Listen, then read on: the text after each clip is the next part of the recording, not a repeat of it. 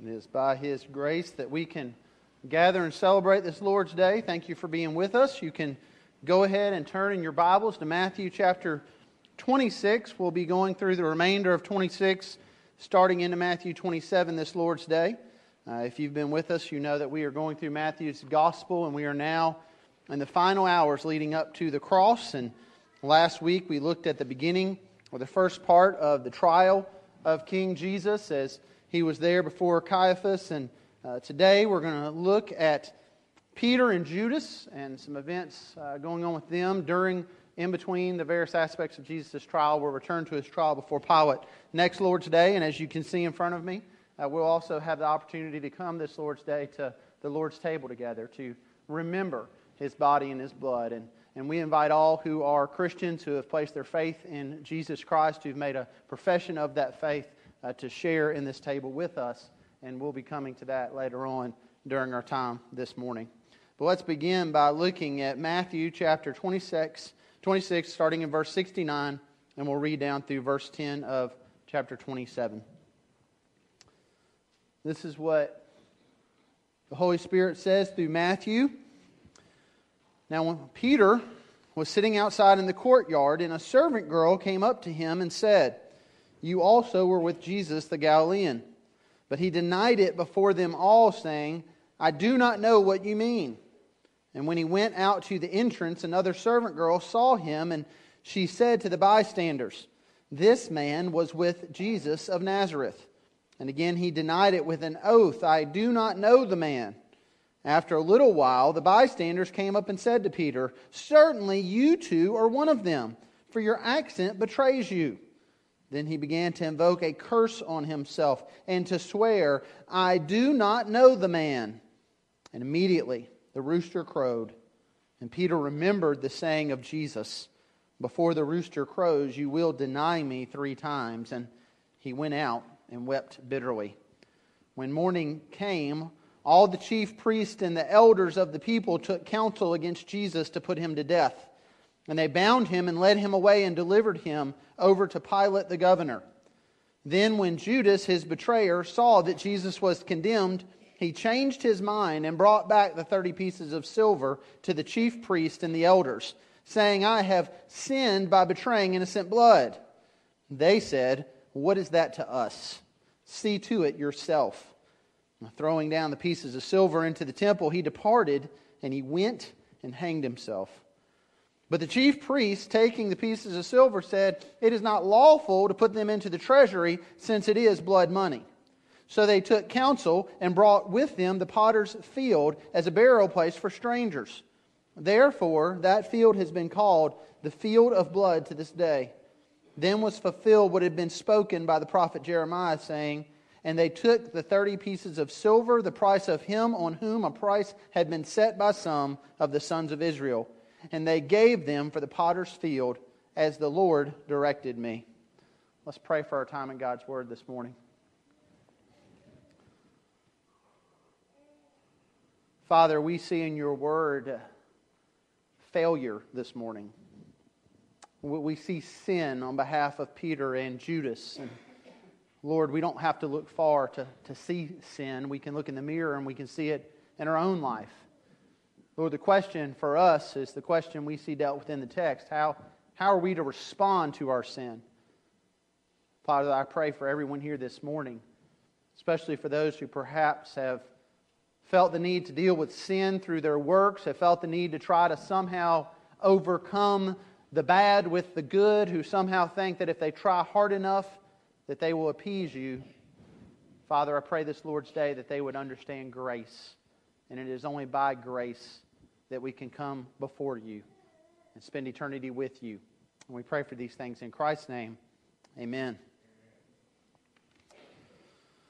Well, a number of years ago, in fact, way back in 1798, uh, a game came to our nation called the New Game of Human Life. It was a game that was intended for parents to play with their children in order to teach them not just about this life, but about the life to come. It was a game where they would move faster through it as they accomplished different virtues. It's a game that would slow them down as they got entangled in different vices. The creators of the game said that this was the purpose of it. Life is a voyage that begins at birth and ends at death. God is at the helm, and your reward lies beyond the grave. Now, this game would be circulated throughout many families until it was picked up by a man named Milton Bradley in 1860. He changed the name to the checker game of life and didn't focus so much on virtues and vices. He talked about things like honesty and bravery. They would make you move faster. Idleness, disgrace would slow you down. But the main emphasis was on winning wealth and building success. The game would go through other transitions until it would come to the form that most of you know it as. In 1960, it was called the Game of Life, and it's a game that many of us uh, played and played with our parents, with our children. It sold about 35 million copies, except that form of the game dropped all mention of vices and virtues. The goal was simply to earn money, buy furniture, grow a family, and prepare for the day of reckoning at the end. The game was further revised in 1990. At this point, there was no more family, just game players. It was less about money and more about saving endangered species and solving pollution problems. Uh, cash prizes were awarded to whoever would do those things. And then just this last year, uh, the Game of Life went through another revision. Uh, now, the game doesn't really focus on an end. Uh, the game focuses on building points, and you get points for pretty much anything you want to get points for. Uh, for example, you'll find in the game of life now that if you want to donate a kidney, you'll get the same amount of points as if you want to go scuba diving. Uh, the game has become very relative, simply focusing on this, and I quote, do whatever it takes to retire in style. Now, we can look at something as simple as a board game and we can see a great shift. Uh, uh, focusing initially on preparing for the eternal to simply living in the moment. Focused originally on there are certainly absolutes to everything's kind of in ambiguity. And we can look at a game like that and we can say, well, that's, that's just terrible. And yet, the same things happen, friends, in the church. Uh, you could have walked into a church in the late 1700s and early 1800s, and most churches you would have walked into, you would have heard a similar message. You would have likely heard the gospel proclaimed. You would have heard that salvation is not by anything we do, it is by the work that Christ has done, that we must repent of our sin and place our faith in Him. You would have heard messages on how to prepare for eternal life more than worry about the life here and now. And yet, you can walk into any number of churches today, and there's really no telling what you will hear. Uh, most messages preached this morning at least many messages from the pulpit will be more concerned about your financial success or how to better your marriage or tips on how to make your work environment more encouraging. And they will talk about those things, and there will be little to no mention of the gospel. And yet, when we come to God's word, what we find is the issue is not your best life now and how to make things better for yourself. The issue is we are all sinners separated from a holy God, and something has to happen to deal with our sin. And that's what we're going to look at this morning. we're specifically going to look at that as we look at two different men and how they responded to sin and how they responded to Christ. There's a lot here in this text dealing with what's going on around the trial of Jesus. We're going to come back to his trial before Pilate, but what I want to focus on this morning specifically is, is Peter's response to sin in his life, Judas's response to sin in his life, and then how we need to respond to sin according to what the scripture teaches us. We'll look at some things these men have in common, and then we'll look in the end at something that was very different about them. We'll begin by looking at something similar, and I placed this in your notes that uh, Jesus had warned both Peter and Judas, but they did not listen to him. We see Jesus issuing warnings to both of these men. Think, for example, of what we saw just a few weeks ago in Matthew 26 as as Jesus is there for the Passover celebration with the disciples, as he institutes the Lord's Supper, the supper that, that we as believers will partake in this Lord's Day. And at that time, Jesus makes a statement in Matthew 26 to the disciples. And he lets them know that it's time for him to be betrayed. He lets them know that the cross is coming. Notice remember their response. Jesus says, verse 31, You will all fall away because of me this night, for it is written, I will strike the shepherd, and the sheep of the flock will be scattered. He is quoting Zechariah 13 7 here. He is fulfilling yet more of the prophecy about the Messiah. He says, as a word of comfort to them, But after I am raised up, I will go before you to Galilee. Uh, Jesus is not saying to this to the disciple in some sort of, uh, uh, listen, guys, you're all going to scatter and you're just worthless, and I can't believe you're going to do that. Jesus says to them, they're going to strike the shepherd and you're all going to scatter, but God is sovereign and I am going to the cross and I will be raised from the dead and after the resurrection I will go before you. Jesus is giving them a great word of hope of what is to come. But remember how Peter responds to this. Peter says, Jesus, you're probably right about everybody else. I mean, they're, they're going to fall. They're, they're going to run. They're going to hide. But Jesus, I will never do that. Now, think of what we saw of Peter last week in the garden. Peter's the one yielding the sword, thinking he needs to fight the fight for Jesus. He's the one going out there swinging. And here we see Peter doing the same thing. Peter says, Jesus, I will not leave you. Jesus says, Peter, yes, you will says, Truly I tell you, this very night before the rooster crows, you'll deny me three times. And remember, Peter even then does not listen to Jesus. He does not respond to Jesus. He simply says, If I must die with you, I will die with you. I will not deny you. And then the scripture tells us the other disciples essentially say the same thing. It wasn't just Peter. Peter had been warned by Jesus before. Jesus, in speaking in Matthew 16 about his coming betrayal and crucifixion and resurrection, what does Peter say? He says, No, no, it doesn't need to happen that way, Jesus. And what does Jesus say to Peter? He says, Get behind me, Satan.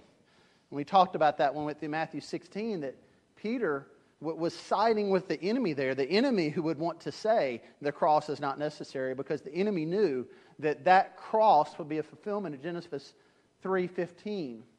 The seed of the woman will crush the head of the serpent, and that's indeed what Christ would do on the cross. Satan didn't want the cross. Yet at the same time, you see Satan wanting Jesus to die. God is sovereign over all these things. But Peter there is siding with the enemy. And so Jesus says to Peter, Get behind me, Satan. And then he says this Peter, you have your things on the mind of man. You need to have your things on the mind of God. But what we see of Peter is that his things were very much on the mind of man and that he did not heed the warning that Jesus gave him. And so we see him in this text fulfilling exactly what Jesus says and denying Christ. And, and we see Judas doing the same thing. Uh, Judas had been warned about the love of money. Judas had been warned by Jesus. Jesus said, Listen, you cannot serve two masters. Judas is there with the other disciples. Jesus is sitting there saying to them, Listen, you, you want to serve money? Then you're not going to serve God. You serve God, you're not going to serve money. Beware, be warned, you can't serve both. And yet, what do we see of Judas? We see Judas there at that Passover meal, and as Jesus is saying to him, one, one of you is going to betray me. He knows exactly who it's going to be because Judas has already gone out. Judas has already put a plan in place. Why did he put that plan in place? Well, there was another meal we looked at that took place where Judas is, or Jesus is there in Bethany and he, he's being anointed with oil, and the disciples are upset because this, this oil, this ointment, it could have been sold and that money could have been given to the poor. But then John tells us Judas really wasn't interested in the poor, Judas was interested in his own pockets. Judas was taking money from the money bag. And, and so Judas is seeing profit spilled out on the floor. And it's right after that that he goes and he seeks to betray and sets a price for betraying Jesus. We see very much that money was an idol, money was God in Judas's life. We see that Jesus had warned Judas along with others about this, and yet Judas did not listen. We don't need to look far. We don't even need to look to Peter and Judas. We can just look in the mirror and see that we don't listen very well either. Scripture is filled with warnings for us about sin, and yet, how do we respond to it? How are you responding today to it? Oftentimes we think of ourselves as the exception, you know. Well, I realize Jesus says this is wrong, and for everybody else, this is wrong, but for me, Pastor, walk a mile in my shoes, and you'll understand why this is okay for me. And we fail to listen to the warnings of sin's going to come, and sin's going to come, and you need to deal very drastically with it when it does. Listen, for example, to what Jesus says in Matthew 18, a text we looked at some time ago. Woe to the world for temptations to sin, for it is necessary that temptations come. But woe to the one by whom the temptation comes. And then Jesus tells us this And if your hand or your foot causes you to sin, cut it off and throw it away. It's better for you to enter life crippled or lame than with two hands or two feet to be thrown into the eternal fire. And if your eye causes you to sin, tear it out and throw it away. For it's better for you to enter life with one eye than two eyes to be thrown into the hell of fire. What is Jesus saying? He's saying you will be tempted to sin and you need to deal with it very drastically. And people have interpreted this text different ways. I've struggled with it as I've gone through it in the past. And I think what Jesus is saying here, or one way we might interpret it, would be to say, well, Jesus says if your eye causes you to sin, tear it out. If your hands cause you to sin, uh, cut them off. And so, if we take that real seriously, then this morning, this place would be a mess. Be poking out eyes and cutting off hands. And why? Because we're sinners. And yet, we can also take it too lightly and say, well, certainly Jesus doesn't want me cutting anything off or doing anything like that, but he's just saying just be serious about sin. And so I need to really try hard not to sin. And when I do sin, I need to try hard to do better. And I think both of those miss the mark. I think what Jesus is saying here is this Your eye doesn't cause you to sin, your heart causes you to sin. You can be blind and still be a sinner. Your, your hands don't cause you to sin. They might be the means through which you sin. Your heart causes you to sin. You could be an amputee and still sin. And so you know what you need to cut out and replace? It's your heart. Scripture says your heart is cold and dead and dark and stone. And the gospel gives us a new, living, vibrant heart. God takes what is old and depraved and he replaces it with what is new and alive. And that's what happens through the gospel. The gospel does not tell us, try to work harder. The gospel tells us, die to yourself. Christ has done the work indeed on the cross for us. And yet we see here in the scripture and we see in our own lives that we don't heed that warning so well. We don't heed warnings concerning sin, and even when we do, we try to respond to them by working harder and trying harder, or we do what we see Peter and James, or excuse me, Peter and Judas do. And it's the next point I put in your notes that when Peter and Judas sinned, uh, they, like we, they, they tried to cover their sin with more sin. And notice Peter here. Peter has been told, You're going to deny me Jesus says, Peter, you're going to deny me three times before the rooster crows. And, and Peter says, No, Jesus, I'll never do that. And, and Peter is the one we see following at a distance. Peter is the one we see here in the courtyard. And yet, what happens? Scripture tells us that a servant girl comes up to him and she accuses him of being with Jesus. And he says, Listen, I don't know what you mean. I mean, this isn't just an outright denial, but essentially it is. I mean, Peter's saying, Gee, I don't even know what you're talking about. He's not saying, I don't understand your words or there's a translation error. He is basically saying, I don't, what are you talking about? I don't know that person. Uh, he is just playing dumb, essentially. He sins. And certainly, Peter in this moment is being burdened or being reminded in his heart that Jesus had just told him, Peter, you're going to deny me. And maybe Peter, somehow in his mind, is thinking, well, I mean, I said I didn't know him or we didn't deny him. Maybe he's trying to dance around sin like we do. Well, I really didn't go that far. I went this far, so I'm probably okay. But we see Peter keeps going in his sin. Servant girl comes to him. Again, he's accused. He says, Then, I do not know the man. Here it says that not only does he say this, it says here that he denies it, verse 72, with an oath. He's gone from simply denying it to saying, Listen, I, I promise before God I, did, I do not know him. I promise, I, I, I am swearing here, I don't know Jesus. He is sinning upon sinning. And it doesn't end there because then again he's accused of knowing him, and this time he goes on to basically say, Listen, verse 74, he invokes a curse on himself and he swears, I do not know this man. Essentially, he's saying, Fire from heaven can take my life right now if I'm lying to you. God, strike me dead right now if I'm lying to you. And what was Peter doing? Peter was lying. Peter was sinning. Peter was seeking to cover one sin with another sin. We see Judas do the same thing. Uh, Judas gets upset. Judas goes to betray Jesus to the chief priests and the scribes and the rulers, and he agrees on a price, and he is in sin.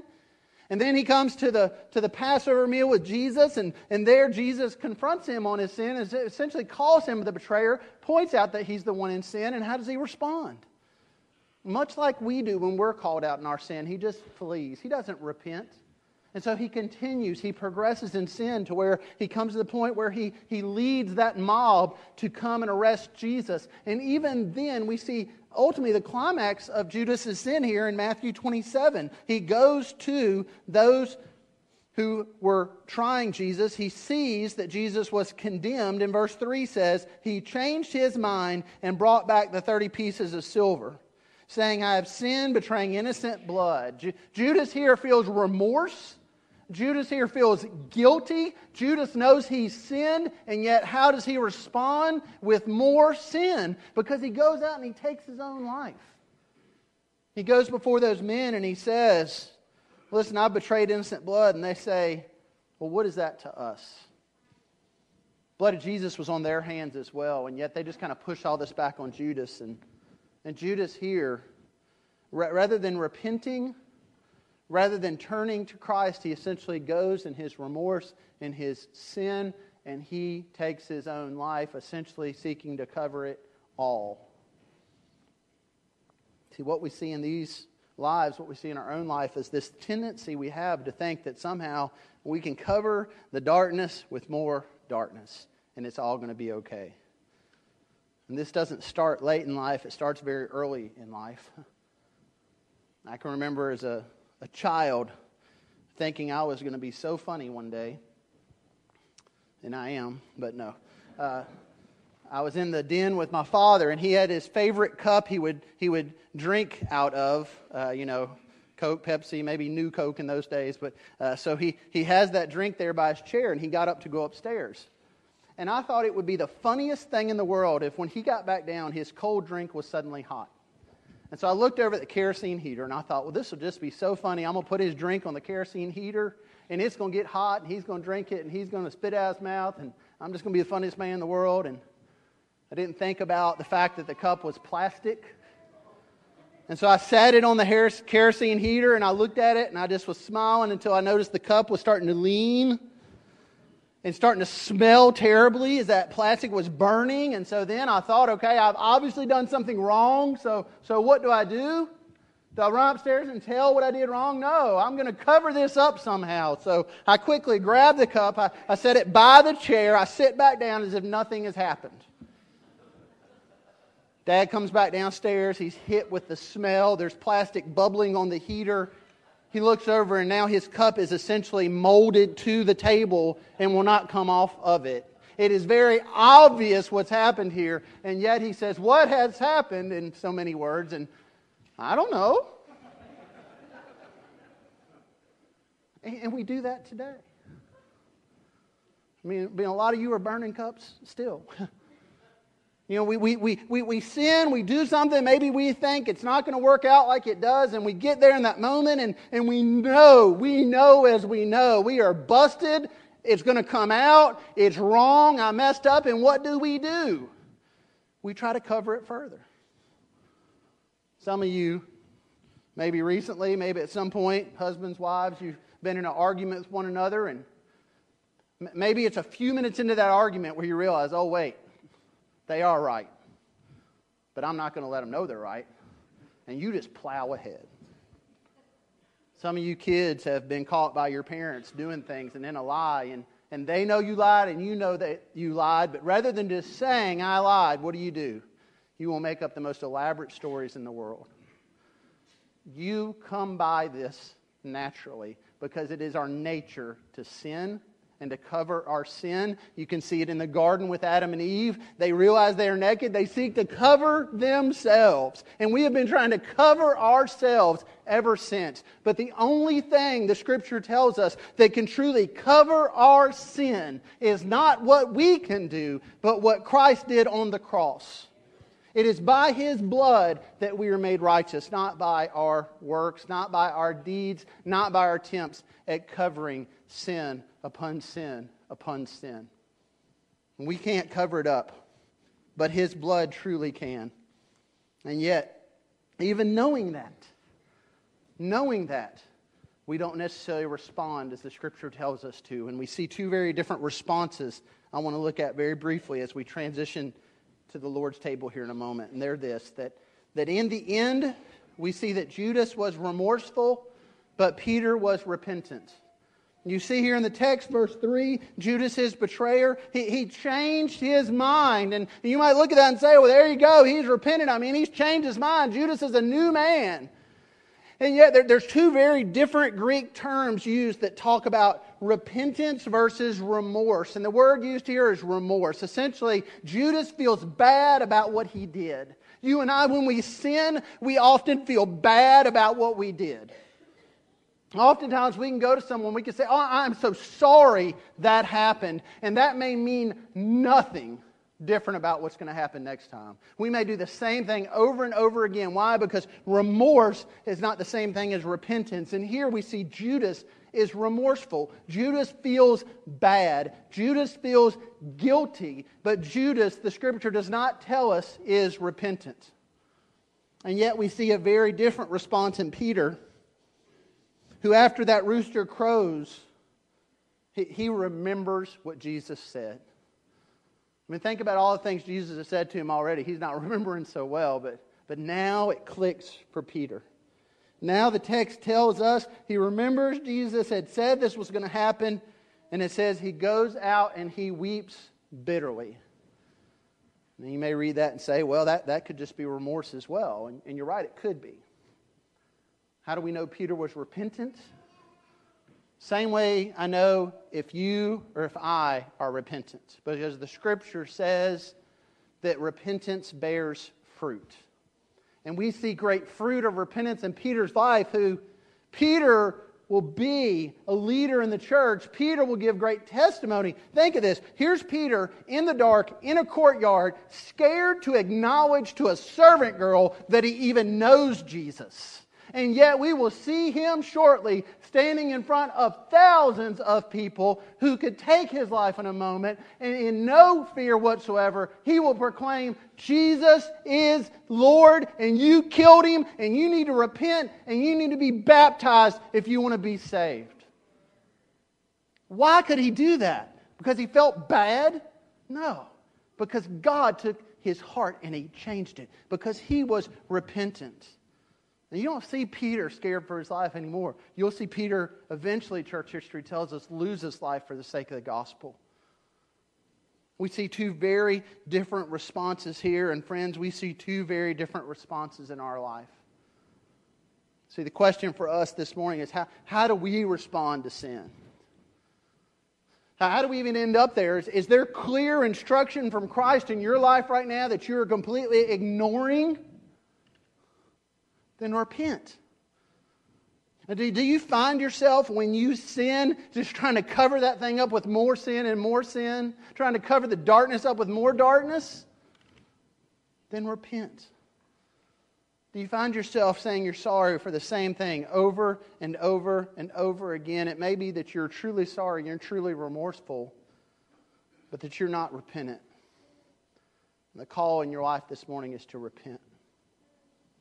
And we have a great reminder this morning of what repentance involves because as we come to this table, we, we celebrate that Passover meal. Think of that meal. Here's Jesus with the disciples. This one's going to betray him, this one's going to deny him, and yet Jesus doesn't give them some lesson on guilt at the Last Supper. He, he doesn't say, listen, you guys are going to fall short, and I sure hope you're going to put in an extra effort once I'm gone because I'm going to need you to. Peter, you're going to fall down, but you better get back up, buddy. No, he said, I want you to remember something. This bread that's broken has nothing to do with you being broken. It's me. I'm going to the cross for you. This, this cup is a reminder of blood that was shed for you. Not your blood. It's not your works. The only way you're ever going to have righteousness in your life is from that of Christ. And the scripture tells us his blood is what covers us to the point that you get to the book of Revelation and you have this picture of the nations. And they're all wearing white robes that the scripture tells us they've been made clean by the blood of Christ. Your works will never make you clean.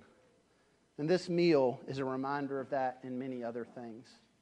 So I want to invite our deacons to come forward to prepare to distribute the elements of the Lord's Supper. And as they come forward, I want to read to you a text that we often look at as we talk about this time.